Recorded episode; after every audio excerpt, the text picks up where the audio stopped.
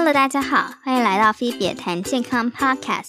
前面两集已经谈到了 P E A Dopamine， 那我们今天这一集来谈一下脑内啡，这个也是爱情激素很重要的一部分。脑内啡相当于大脑的吗啡啦，它是一种强力的麻醉剂，可以带给人类一种安逸啊、温暖、亲密的感觉。脑内啡呢，跟苯乙胺作用完全不一样。虽然脑内啡不会让人感到兴奋，但同样也会上瘾。当稳定的婚姻关系存在时间越久，这种关系呢越牢固，不会随便的分手。最重要的原因之一就是双方都已经习惯了脑内啡带来的和谐宁静的感觉。爱情长久的关键就在于在苯乙胺、多巴胺等刺激物质消失殆尽之前产生足够的脑内啡。但也有一种人不安于或是无法借由充足的脑内啡让自己安定下来，这些人的私生活一定是很精彩的，他就会不断的重复热恋到分手的循环。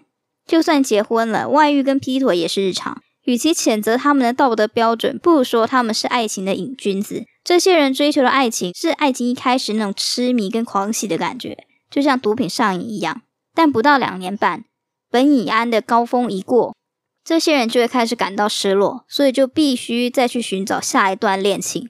换伴侣的周期就差不多等于爱情激素的周期。先预祝有听到这段听众朋友们这辈子都不会遇到渣男渣女，如果真的不幸遇到出轨另一半呢，也绝对不要轻易过放过，因为我们都知道要戒断毒品有多难。那今天这一集就先到这里咯，我们之后再继续讲其他的爱情激素，希望你喜欢，我们下次见。